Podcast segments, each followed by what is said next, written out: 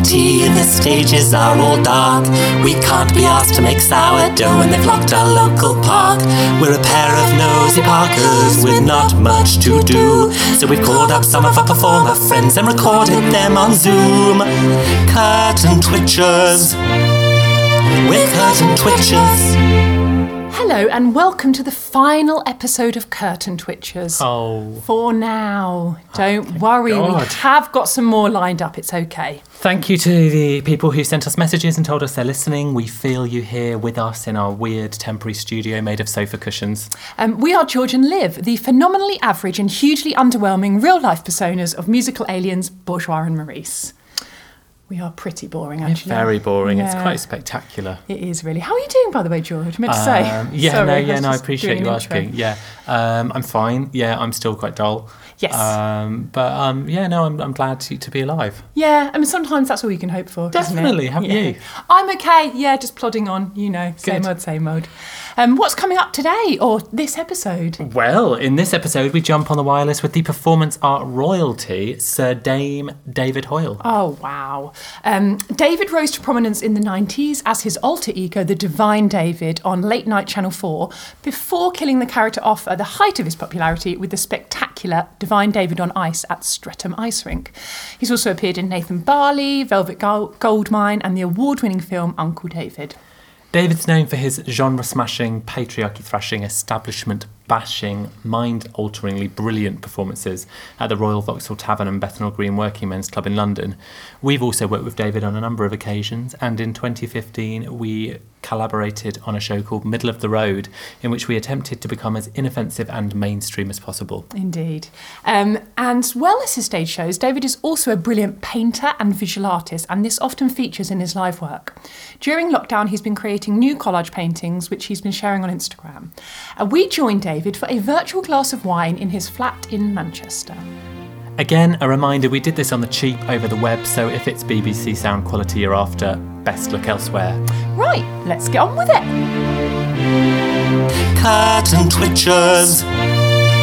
We're curtain twitchers. Can I just get myself a cigarette? Yeah, sure, yeah. I should have got my little bits, you know, my essentials. I like my treats. Yeah. Anyway, it's all happening into at the moment, the world going up, you know. It really is happening, isn't it? Yeah. How are things in Manchester? Well, I don't go out much, but um, I mean, I think that when Dominic Cummings did his business in the northeast of England, lockdown finished then. Yeah. So, you know, I, I think I've become one of those people that's become a bit sort of agoraphobic. You know, I, to me, the outside world is a place of terror. I know what you mean. That it's definitely like I have be, I have been out and I have gone Mm. outside, but I definitely feel significantly more wary of like Yeah, everything. I and do all the time now. I really do. I've got a heightened sense of fear. Hmm.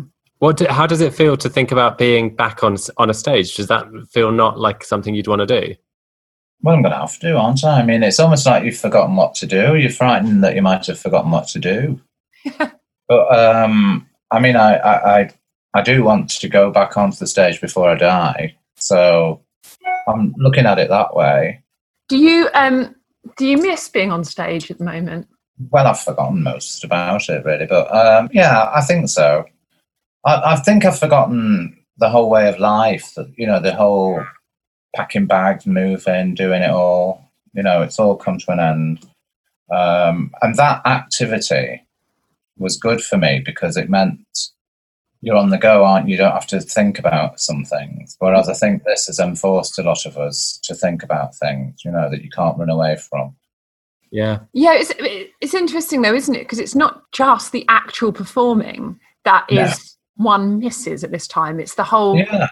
We, George and I made a video like, a couple of weeks ago just for like uh, for something, and putting the makeup on and just sitting next to George and just chatting was like, oh my god, I miss it. like we weren't even going to get on a stage and do anything. We just like li- putting the makeup on and just that slight feeling of having that little bit of oh, you know, Escape. getting yeah, Escape. escape. Mm. Escape. That's what it is. Yeah. No, I mean, I hate reality. I'm uh, hopeless at it. You know, that's why I end up in such a mess with bills and things. I, I can't do daily life. I, I, I probably could do with somebody to look after me. you know, I'm hoping for a lottery win. I mean, I'm living in a dream world. Do you think like the performing is is that sort of? Do you think the audience is that person that like that kind of collective help that you normally that you? Well, yeah, I think it's an ongoing conversation, uh, and I think both of us, both parties, are sort of going in a positive direction. So, even if there was no conclusion to the conversation, it's important that it goes on, that it's ongoing. Hmm. Um, so I do miss that very much, you know, and I, and I don't present myself as the oracle. I don't think, you know, I think if we arrive, if we, if there's any enlightenment happens, then that comes as a direct result of uh, communal action. Commu- you know, as all coming together. Mm. In the absence of being able to kind of have, you know, a, a sort of conversation with an audience, a live Yeah. audience, have you have you felt the desire to do anything online? You know, like people are doing sort of Zoom. No, performances based on live- um, see, the thing about me is I think I lack that sort of push, push, push, me, me, me thing, you know. So in a way, I feel like I'm sort of some sort of mannequin that was on the stage and has just been unceremoniously dumped into the wings and will lie there until such time as the lights flicker back on Mm, and then like some sort of marionette mm, I'll come alive again, you know. But Yeah. until then, I'm sort of lying like a broken puppet, waiting, waiting, always waiting. I'm a very patient person. I've learnt that in life. You're there was a patient time person. when I was waiting for success, but I've given up on that. I think you're successful. Well, you know, at least 30 people know me. Yeah, you're an icon, David. I believe between 28 and 30 people. That I equals think one might have been carried off last winter because it was quite chill, wasn't it? You've been doing a lot of artwork on your Instagram. yes, I have. I've You loved said that. defensively. But what other outlet do I have, gorgeous bourgeois? I'm like um, a lone chicken in its coop, you know. And I think if you put a little bit of paint in a chicken coop, eventually the chicken works out what to do. and uh, we've got a lot of time on our hands at the moment, and you know maybe we should be looking towards the chicken community taking over from the art world. Mm. I wish that I worked in arts administration. Do you? I think I do because you might get furloughed, Yeah, hmm you know. but you might also have to do lots of. But I'd also be frightened of dropping a tagine lid on my toe. Yeah, that is a that's a daily. That's an occupational hazard. It is. for arts tagine. administrators. Yeah, every art administrator is required to make a tagine. Very much so, yeah. Yeah. And it better be, you know, as authentically Moroccan as possible. well, yeah, I've heard of people at venues around the country being laid off because they didn't put dried I know. egg in. No. Or, And also, I mean, it's no. Uh, usually, I think traditionally it was a lamb dish. oh, okay. Now I'm wondering, is there anything plant based that's a worthy substitute for lamb? Bah. Apparently, it's very disturbing the sounds that the lambs make when they've been separated from the mothers. Aw. Oh, I bet it is. Yeah, I read once about a people, a, a family, they went on holiday um, somewhere nice, you know, in the countryside, and they stayed at a farm farmhouse. As luck would have it, it was the it was it was the night of the day that they'd separated the sheep and the lambs. Didn't get a wink of sleep. Said it was a particularly disturbing noise that they make. You know, Do you I'm think going that leave that with you. is that the noise that you make being taken away from um, your audience? Yes. Yeah, without without any hesitation. Yeah. you know, as a as a pent up, uh, caged performer, there's any opportunity. Mm. You know, I mean, I go in the corner shop. I might have only gone in for a small tin of baked beans, you know. But I find myself launching into a full version of Shirley Bassey doing Hey Jude. I just can't help myself.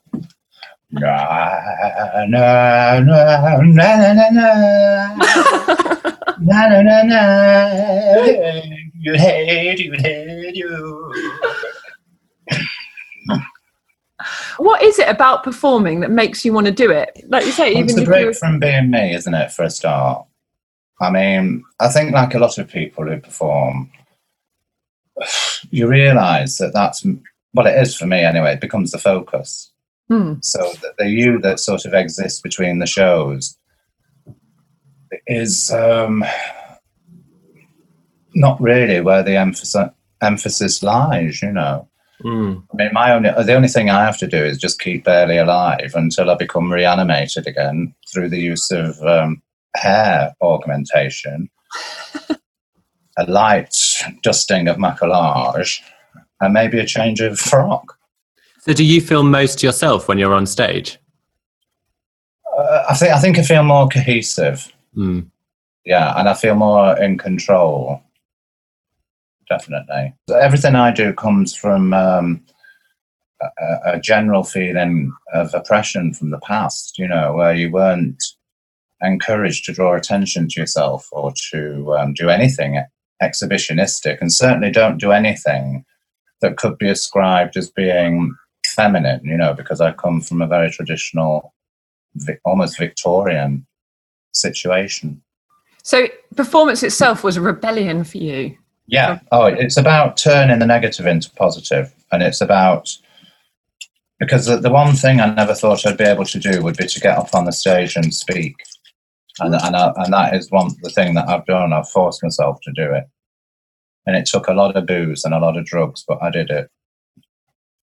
Can you remember the first performance you did?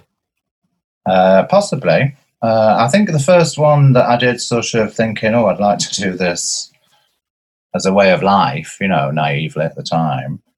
Uh, there'd be early shows in Blackpool, probably when I was working at British Home Stores, and um, I might do um, an impromptu show in the lunch hour, or I might go on my own in the evening to the Blackpool Tower Lounge, which was a magnificent space, so beautiful, and um, they had quite a sizable band, you know, at least eight members, and they would allow me to sing with them, and so that was pretty amazing. Mm. Wow. So there were lots of opportunities that you could, because there was a lot of places in Blackpool, obviously, for the holidaymakers to get up and, you know, they usually did Danny Boy or Ave Maria or My Way, you know. I was happy to do The Lady Is a Tramp, um, Hey Big Spender, things like that. Mm. Do, do, do, do, do, do. You know, and I'd be a bit flirt. I'd be like a flirty teenager. and then if I was performing at the Tower Lounge after my performance, and I'd start to take my clothes off towards the end, somebody would come on like a handsome waiter with a ice bucket, and it wasn't champagne; it'd be something like Pomagne or something, you know. But we'd pretend, and it was glamorous, you know. and um, yeah, I loved it. And did you start to, did the Divine David persona come out of that time? No, I was calling myself Paul Munneryvane at that time. and of course, you, you've obviously um, recognised that Paul Munneryvane comes from pulmonary vein. Yeah. You know, so it was suitably gothic. Um, I mean, I've always been a goth, really, I think, you know. yeah. And so, I think if, da- if David Bowie hadn't stopped being Ziggy Stardust, he would have ended up like me. You know, glad of a few nights at the RVT, who wouldn't be? Is yeah, it's in, and it's interesting what you said about when you're on stage, you feel like you're more cohesive and more in control because I think one of those elements that everyone loves so much about your performance is the la- hmm. is that element of you don't know what's going to happen next and that Oh. sense of kind of anarchy. And so Yeah, it's, yeah. it's funny that you you describe that that moment is actually when you personally feel more. Well, I'm just a conduit of spirit, really, you know. Mm. Uh, and so it just depends what happens. yeah. Um, and it's about possession, you know, and being possessed. And you see, you can be at the RVT because it's such a, uh, a an ancient and antique situation. Yeah. Yeah. Every brick in that building is vibrating and Mm. pulsating with life, you know, and everyone has a story. Mm. Yeah, so it's interesting to think about if we are allowed back in venues, but with lots of restrictions about how people can be sitting and and how we what the backstage has got to be like and all that kind of stuff. Then it will um it, it will really change the way audiences behave. Do you not think it's that will also kind of fizzled out, though, really, all this lockdown business, people's attitude to it? You know, I think when that Dominic Cummings incident happened, to me, from that point on, it's not really being taken as seriously. I, th- I think it's sort of petered out a bit, you know. Yeah. Yeah. Yeah. Um, I think a lot of us, particularly if you lived alone, we actually did believe that the whole nation was united, and um, that bubble got burst. yeah. Yeah. Uh, I don't think. Definitely. I think it's that that people will remember. Yeah. personally. Yeah. It felt a bit like idea that you're being played for a fool. You know. yeah, it's the moment in the Wizard of Oz when they pull back the curtain and the wizard is Ah. Well, I mean, you know, there's not very often that at times. I mean, it's probably a delusion, you know, when a nation feels that it is united across the classes and across all the different divides, you know, of our horrifically hierarchical society. So, for it to have even a sense of any kind of cohesion uh, was, to me, remarkable and, and very sad the way it got destroyed uh, so callously and thoughtlessly um, selfishly. Mm. And then how that selfishness was rewarded by over an hour live in the Rose Garden of Downing Street. You know, as a performer, I'm sure the two of you, wouldn't you like one, uh, uh, you know, over an hour live on the telly? yeah. Yeah. Where you weren't edited, where you were able to say what you really wanted to Yeah. say. All the world's media there. Yeah. Yeah, all- everybody listening to what you're saying. Mm. Mm. sat on a on a Devore chair, or maybe velour. I don't know what it was made out of. It was sort of some sort of attempt at something velvet-esque. Um, maybe your like first performance. Maybe you could do a performance in a rose garden behind a table. Either that, or let's do Glastonbury. yeah. Yeah. I'm not going to last forever. And I mean, I've hardly had any exercise over the last few months, so that's probably put about 10 years on me, you know. No, under normal circumstances, I'll walk to and from town a couple of Mm. times a week. I've not been doing that. Have So you been doing I- any sort of home yoga? No, I don't think there's a space, No. you know, and it would stir up too much dust. um, I was thinking about like before you go on stage because having been spent lots of time in the dressing room with you before Yeah. shows and I during live to tell the tale. yeah i am um, it's always interesting like people's like process before they get on stage and what i i always love and it always amazes me about you is you genuinely don't know what you're going to say before you No. step on stage and you're in the dressing room and you sort of go oh I wonder what I'll talk about tonight and you Yes. start you start to like throw a few things out in the Yeah. dressing room it's like you can see the cogs beginning to turn Well, I do sound quite flippant on the surface, but inside, obviously, you know, the adrenaline's kicking Yeah. in, it's all going on. Mm. uh, all the cogs are whirring, and um, you know you just hope that, that something comes from it. You know, but it does of The always pressure of it, you know, and um, putting yourself through it in a way. But I like that concentration, Mm. uh, and I suppose I miss that. You know, I like things to concentrate on. Uh, That's why I've enjoyed doing the paintings recently because a lot of them have had words in them, and I've obviously been wanting to articulate whatever, you know. Um, like I was quite entertained by the idea that all of us uh, will be further enslaved and forced to construct the largest pyramid ever constructed to the eternal glory of Dominic Cummings. You know, uh, I think his power is obviously pharaonic, yeah Mm. and we should act accordingly. So, so do you do you see the the imminent future as being quite dystopian?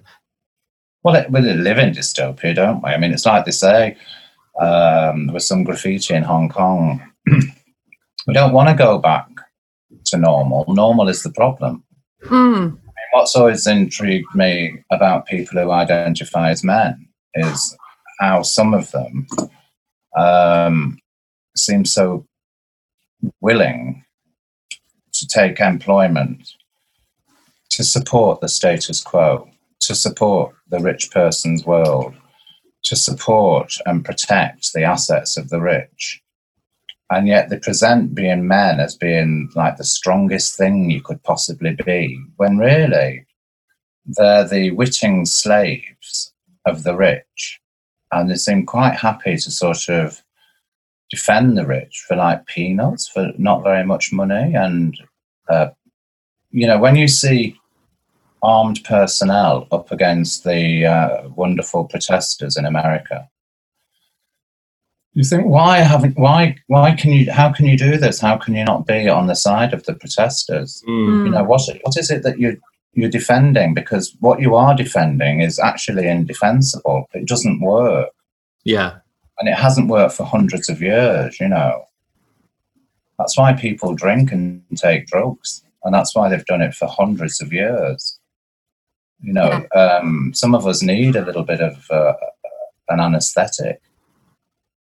You know, this isn't a world for the sensitive. This is a world for the go-getter, for the one who grabs and snatches, bangs on doors, kicks doors in. I've always lacked that um, dare I suggest, public school boy sort of arrogance stroke confidence, where you can walk into a room full of yourself and without any self doubt, just completely radioactive with self belief. That's what parents pay for. It's not the education, they pay for that attitude. Yeah. And I lack it. hmm And I think increasingly in show business circles, I think people assume that you've got this almost rabid hunger for fame and success and money and all this palaver. And when you haven't, they don't really know what to do with you. Because as long as I'm painting or doing, or even just doing a doodle in biro on lined paper, it doesn't matter. You know, it is all about expression at the end of the day. Yeah. And a lot of us, our big life problem has been how to shoehorn our expression, our amorphous expression, into the confining and limiting confines of capitalism. So you have to put it into a shape that fits, that kind of thing. And I, I think it's quite exciting at the moment because these are the things that will be questioned. Um, I think art will progress. Um, people have been buying art that is, you know, it's quite kitsch, really, you know, sort of um, a 50 foot version of a kitsch ornament, this sort of thing. And it's investment art. And it is mildly amusing. But I think art now dare I suggest, might embrace even a souchon of meaning. And I've waited a long time. So uh, we could end up at the moment with art which has meaning. I mean, we all love the decorative arts, of course we do. But we've always got to remember that some of those William Morris wallpapers, they had arsenic in them and people died. Google it. Um, when you said like about doing a doodle, even doing a doodle on lined paper, like Yeah.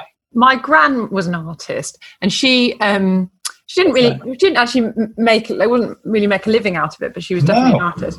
And she used to No. say it was like an irritation, like it was an Yeah. irritation. She had to scratch it, and there was just nothing she could do. Mm, mm, mm, like, mm. just, is that Absolutely. Mm. yeah? Absolutely. I, I, I have to have things around me so that I can draw and what have you all the time. Yeah. Yeah.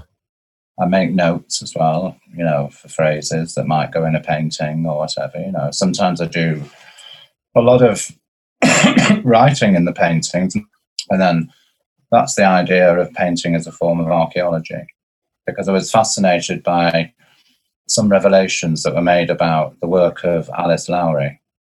Um, they x-rayed some of his paintings, particularly of churches, and then they might find a figure tightly corseted, hanging upside down in the bell tower. Wow. Well, like a, a, a hidden layer. Yes, a hidden character, Wow. Wow. usually within the bell tower, perhaps of a church, and it might be a suspended female character in tight corsetry, hanging upside down. I'm going to leave that with you.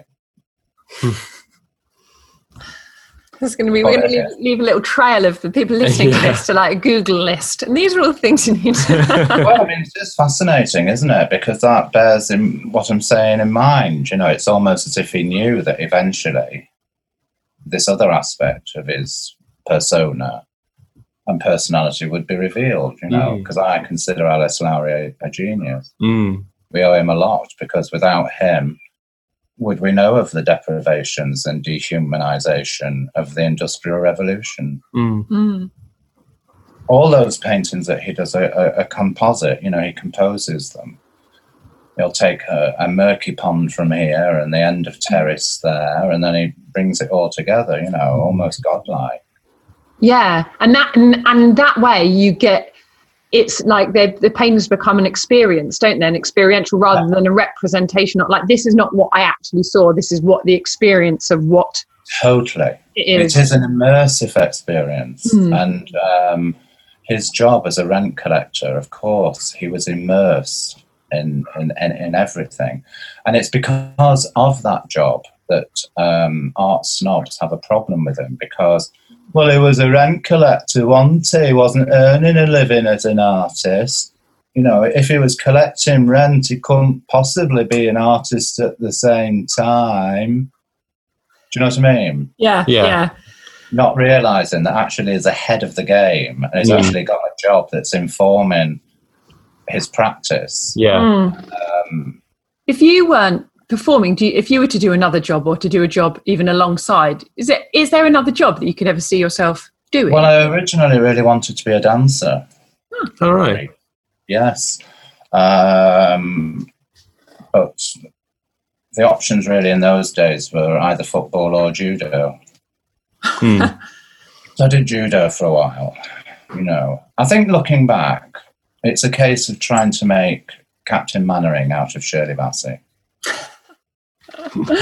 Have you um have you had any talks with anyone about doing any performing coming up like post lockdown? Has, has there been any sort of like rumblings of anything exciting? Well, I'm closely associated with um, Jane Compton. Um, you know, we're working on a show.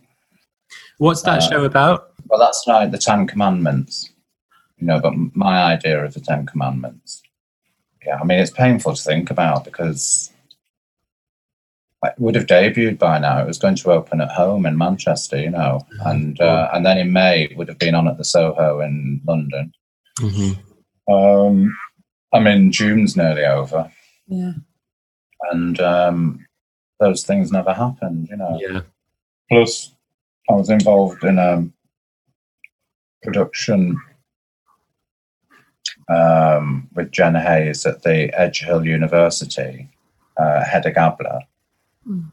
and we were one week off our first performance, and of course we had to clear off the campus, you know, because they had to Mm. close it down. Does that feel like? Does it feel pain? Like you said, it that it's painful to think about. Is it? Because Yeah. I've yeah, it is painful. I find it thinking about things. I that we- train myself not to go there because if you look too far into the fi- until the venues open and all that palaver, and they can decide on how many people are going to be allowed in and how that's going to work, um, you know, and if it's going to be feasible. Mm. Um, yeah, it's just the uncertainty of it all, really. You know, I mean, I don't think that I particularly took things for granted in the past. You know what I mean? But this certainly does make you think. Yeah. It does. I think. Um, and, and, the, and the interdependence that that we have, uh, particularly with the venues, is colossal. You know, and I think some of us are in a better position than others. Yeah. You know, I'm hopeless at applying for anything. You know, any funding or anything like that. Absolutely hopeless. Where other people are very good. You know, and good luck to them. mm. You Mm. know, um, I say that's part of my mental health problems. That I, would you say? if you don't really value yourself, you know, you're not going to sort of be putting in for grants left, right, and centre.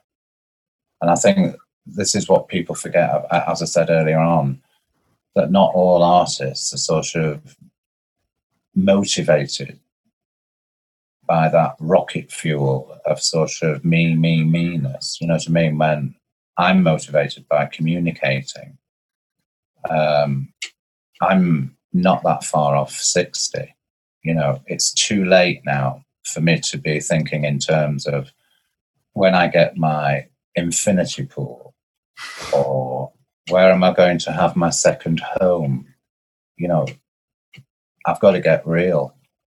I'd say that one of the scenes, say, from the Ten Commandments would be me on a quayside waving as a ship retreats over the horizon.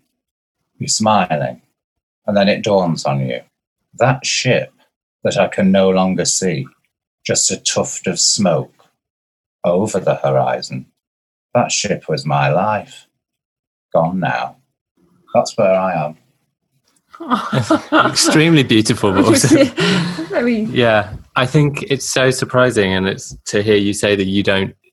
I understand it completely, but to hear you say that you don't value the kind of self value and and to do your funding because I think uh, people value your work and what you do so much. Like I think that's what makes you so I'm unique. appreciative of that. I could do with, um, you know, I always have done. I've always needed people that would help me um, fill the forms, um, do the marketing, do the push, push, push. You Hmm. know, uh, a lot of artists just want to communicate, and they lack that. As I say, it's um, in essence, it's um, and it's stereotypical of me, and I'm probably being a bit sort of uh, inverted snobbery.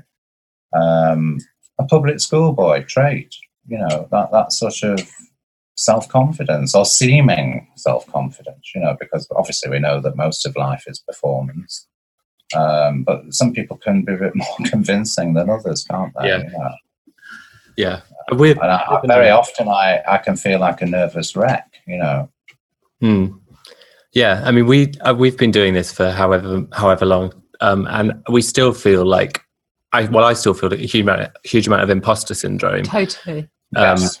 and it and it really and we talk about it a lot because we're like, why we don't we try and push ourselves, and we're lucky because there's two of us, so we can kind of Mm, mm. bounce off each other. But it's al- it's often interesting and surprising when, obviously, you look and you compare yourself to everyone else and what other people are doing, and Yeah. and there is a confidence that some people ha- seem to have, which that Yeah, and great, you know, and, it, and it's sense gonna of be such a help to them, and people like that. You know what I mean? They, they like a bit of cockiness, and I'm the Mm. best thing since sliced bread and all that. They know where they are with that. You know, that's that's normal.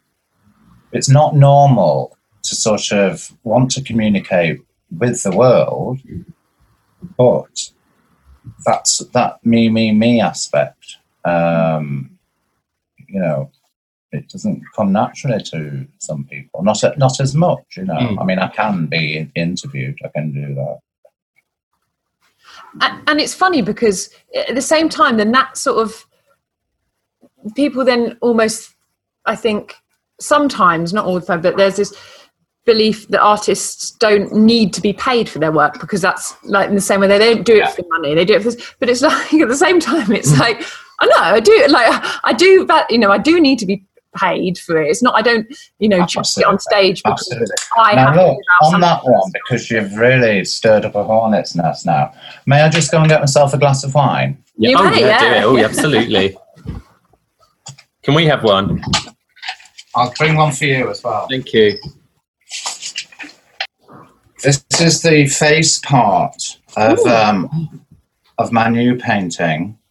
You know, wow That's fantastic. that. And then there's this. That's also going to go in. it's always nice that? yeah it's says- always nice to have something to look forward to. And then I'm going to stick things on it like this. Kellogg's fruit and fibre And then I'm going to cut out letters and stick them over the top of the composition.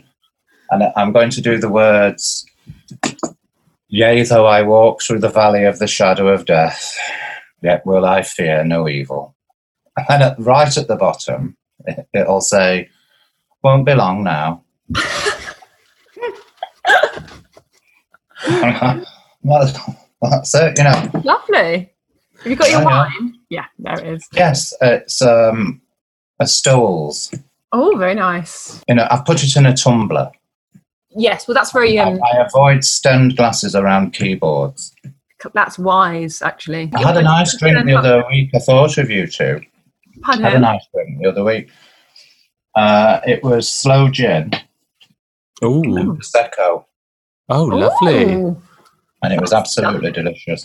And I Oh, thought I must tell Bourgeois Maurice about that. They'll love that. Was it a sloe gin that you had been? Was it a gift? Was it one that you bought It was especially? Highgrove. Highgrove. Highgrove. You- You've been. Um, have you been to Highgrove? Only in my mind. Mm. Only in my mind. Uh, I'm, going to some royal palaces. I went to Buckingham Palace last year. Oh, Buckingham Palace. Yeah. Um, I think it was in the September. I'd been meaning to treat myself for many, many years, but again, due to feelings of unworthiness, it had never happened. Mm. But I must have been feeling adventurous one night, and I hit a few buttons on my mobile phone. Next minute, I booked a ticket for Buckingham Palace. You know, so I turned up at Buckingham Palace, and I've got to say, it was one of the most mind-blowing experiences of my life. Really? Yeah, really. What was your highlight? just the whole thing it was just it was magnificent and it was for me it was magical i think it was because you see the interior of buckingham palace perhaps during a news report or something like that um, and i don't think i ever imagined that you could get into those rooms you know where sort of history's taking place and all these sort of people from and tyrants from around the world have been you know it's interesting and it, it's a theatrical backdrop to all that, you know. Mm. Um, and it's difficult not to be impressed, you know. You've got to realise I'm from Blackpool. As far as I'm concerned, the eighth wonder of the world is the Blackpool Tower Ballroom. When that was created, people lived in two up, two downs, and when they went into that space, they just couldn't believe it. You know, it Mm. was like going into the tomb of Tutankhamun. Um, so that yeah, I feel something similar. Is Blackpool kind of like heritage of performance in Blackpool and that whole it is a destination of like entertainment. Do you think that that influence? Oh, absolutely. And I, you see, I was a child during its absolute heyday. I mean, we had international artists would go to Blackpool. You know, Mm. I was spoiled. You know, and um, yeah, it was it's wonderful, wonderful, very glamorous. You know, it was such a prosperous town. Mm. Um, and it was such a, an amazing town, time, you know, because people had money to spend and to enjoy themselves. You know, it's another world, almost unimaginable now. People and self-consciously being able to spend money in Blackpool and enjoy themselves and know that it was, you know, that there'd be more. You know, they'd have jobs that they could return to. But then, of course, there were jobs for life in those days, and uh, now we're living in a a dystopian world of zero-hour contracts, aren't we? Yeah. I don't think even artists have that. yeah. Minus hours this, is contracts. this is it. This is it. You know, I mean, how nice to be able to sort of draw on a trust fund or something. You know, or Granny left me this. I can uh, I can sell it, or you know, Mm. or maybe we can sell the tagine. No. But you've got to have a tagine in order to flog it. And how many of us as artists, you know, have assets and have capital and all this palaver, you know? I mean, Mm. how I did the shows in London was, I mean, not a business model, you know, it was absolutely ridiculous because I enjoy getting so many people involved in the shows that obviously, you know, in terms of financial viability, that's out the window, you know, be, even before you started Yeah. Yeah. and that's how I've operated, you know. So that's why the last few months have been absolute murder. But you know, nothing I couldn't deal with. I've I've had to. Hmm. I've had to just deal with it, and I've I've got good friends. You know, they're not going to see me starve. And, and it's the it's like you say it's the it's the uncertainty ahead as well because you kind of just live day to day with just sort of getting by financially and, and what you get and what you have, what one has, and but then Exactly. you know for a couple of months time, like, hmm. Yeah. and it, yeah, exactly. It's like you kind of feel at the moment we can take things, can sort of see in the short term, but after, even at the end of this year, it feels a bit like we're kind of entering an even more uncertain time as performers because Well, I think uh, anything that we stored up up until gone. such time as a vaccine holds interview, really, life's going to be pretty up and down. Mm, Yeah, and we're the sort of- the shadow of of a pandemic. and also the sort of strange the i the notion that other people are the danger and when we work in a medium which is about being with other people that's really i'm really like getting my head around that. Like hang on a minute. Like it, it's the very the very nature of what we do being together with other people in a room. And that is that act is dangerous. Uh, but like, that's really strange because I've I've thought about that in a sort of political way, like oh, the Mm. act of rebellion and like provocative performance and the act of gathering together, being like and having these kind of provocative ideas shared in a space, that being kind of dangerous in one way. But the actual Oh, fact of being just close to another person that you don't that's been in the world is is Yeah. self dangerous. Is a really strange emotional kind of thing for as a Sure. performer. As a, I think. I wonder if you've thought. I don't know if you've thought. yeah, yeah, no, it is. I mean, obviously, you know, you where there's an infection that can do so much damage, um, it's the last thing you want to do, isn't it, to people? Mm, Endanger life. yeah. mm. You know, I mean, unless somebody dies laughing, which is okay, but other than that, Oh, that would be such a great review. But maybe a lot of people will be booking to go to Dignitas. They're probably doing flights, probably whole flights leaving. You know, people are chartering jets, probably queuing up, all packed, and people jumping on the wings. You know, like a like a train somewhere, somewhere over the rainbow. Skies are blue. There's a dream. That's beautiful. That was really gorgeous. Thank you. Uh, I mean, if people really have a lot of faith in anything at the moment, it's kind of misplaced because it might be finished by tea time. Um, you know, the internet and all the rest of it. I don't really like the internet and I'm very suspicious of it, you know. Um, I'm thinking of doing a painting and it's just a shadow at a door and then it'll just have the words, I've come to harvest your data. Hmm. And it might have a scythe, you know, because that's a harvesting tool, isn't it? Are you selling your paintings? Well, I mean, again, you see, you're going into dodgy area there, uh, gorgeous bourgeois, because I'm known to. obviously they are up for sale.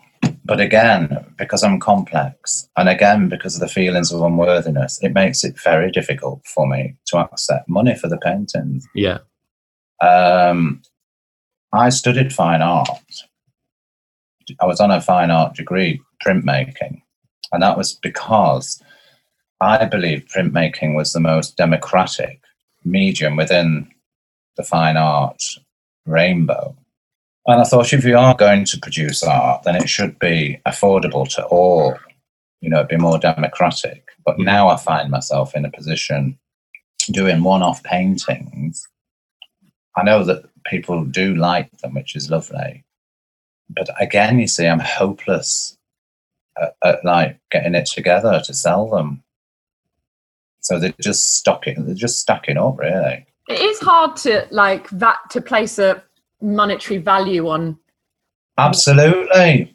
and not- Absolutely, Maurice. How do you do it? it's so hard and it's and it's so it's so strange because in in what we do it's something you have to do conti- constantly because every every new show you do or every new painting you create whereas in other jobs that might that are kind of like once you've you've got your salary and then you sort of don't think about it i guess for the rest of time until maybe there's some negotiation with contracts and things but Yeah. but it's not like every week No, not at all. right how much are you going to charge for this or how much and i've always, always been useless at it we I mean that's why I'm we just setting a price. You see, again, uh, there'll be other people who, you know, you know, know your worth and all this sort of thing. You know, this painting is X amount of money. You know, Mm. that's how much it is. It's not open to debate.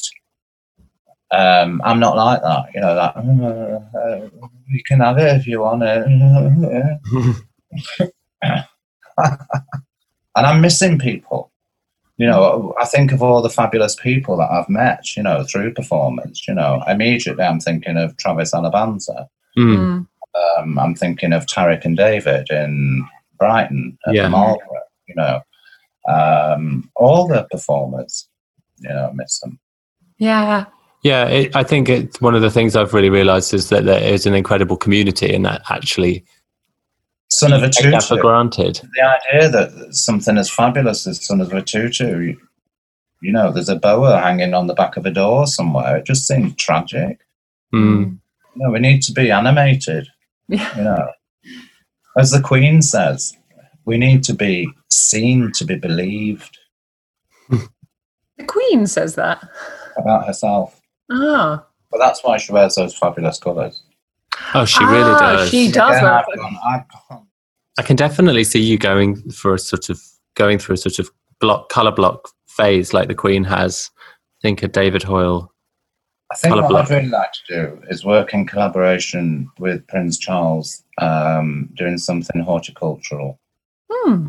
creating a space for healing, a space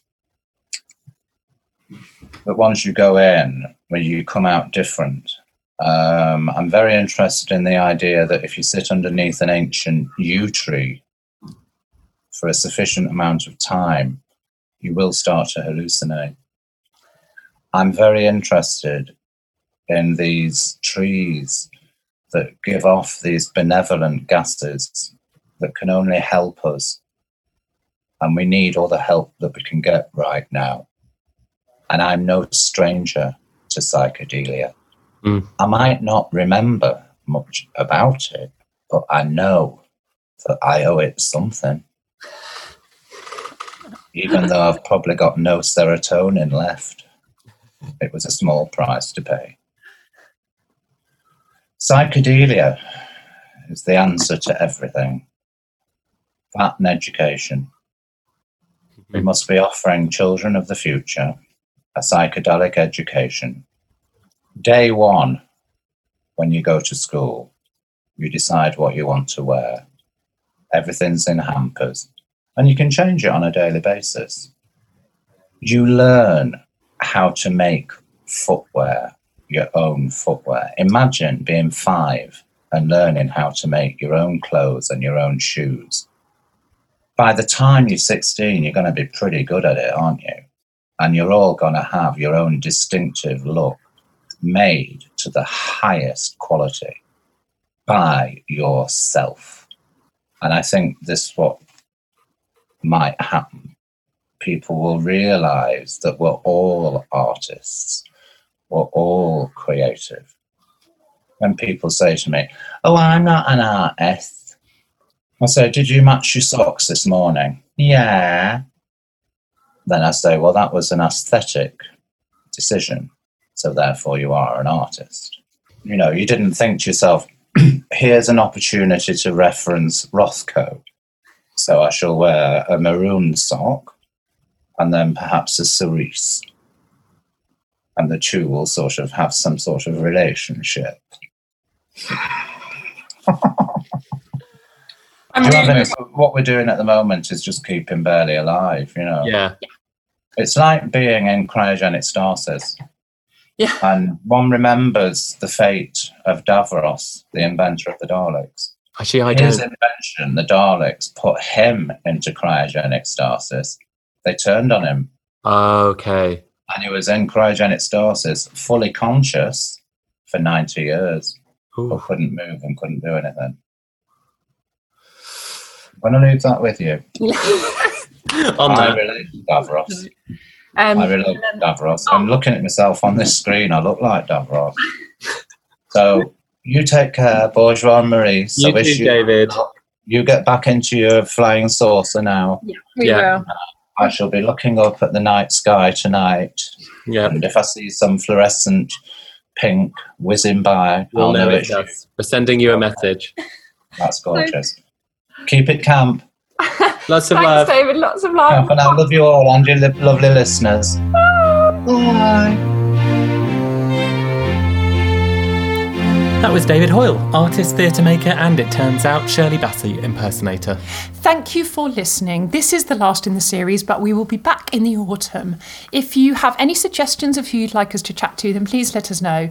Um, we may or may not listen to you, but at least it gives us all the illusion of choice. And isn't that all anyone wants? It really is. Uh, thank you again to all our guests Justin Vivian Bond, Ursula Martinez, Travis Alabanza, and David Hoyle. We've been George and Liv. Bourgeois and Maurice will be back on stages or online at some point doing something, probably. Uh, we couldn't really say. You're going to have to ask them. We don't know. No. All right then. Bye. Curtain twitchers. We're curtain twitchers.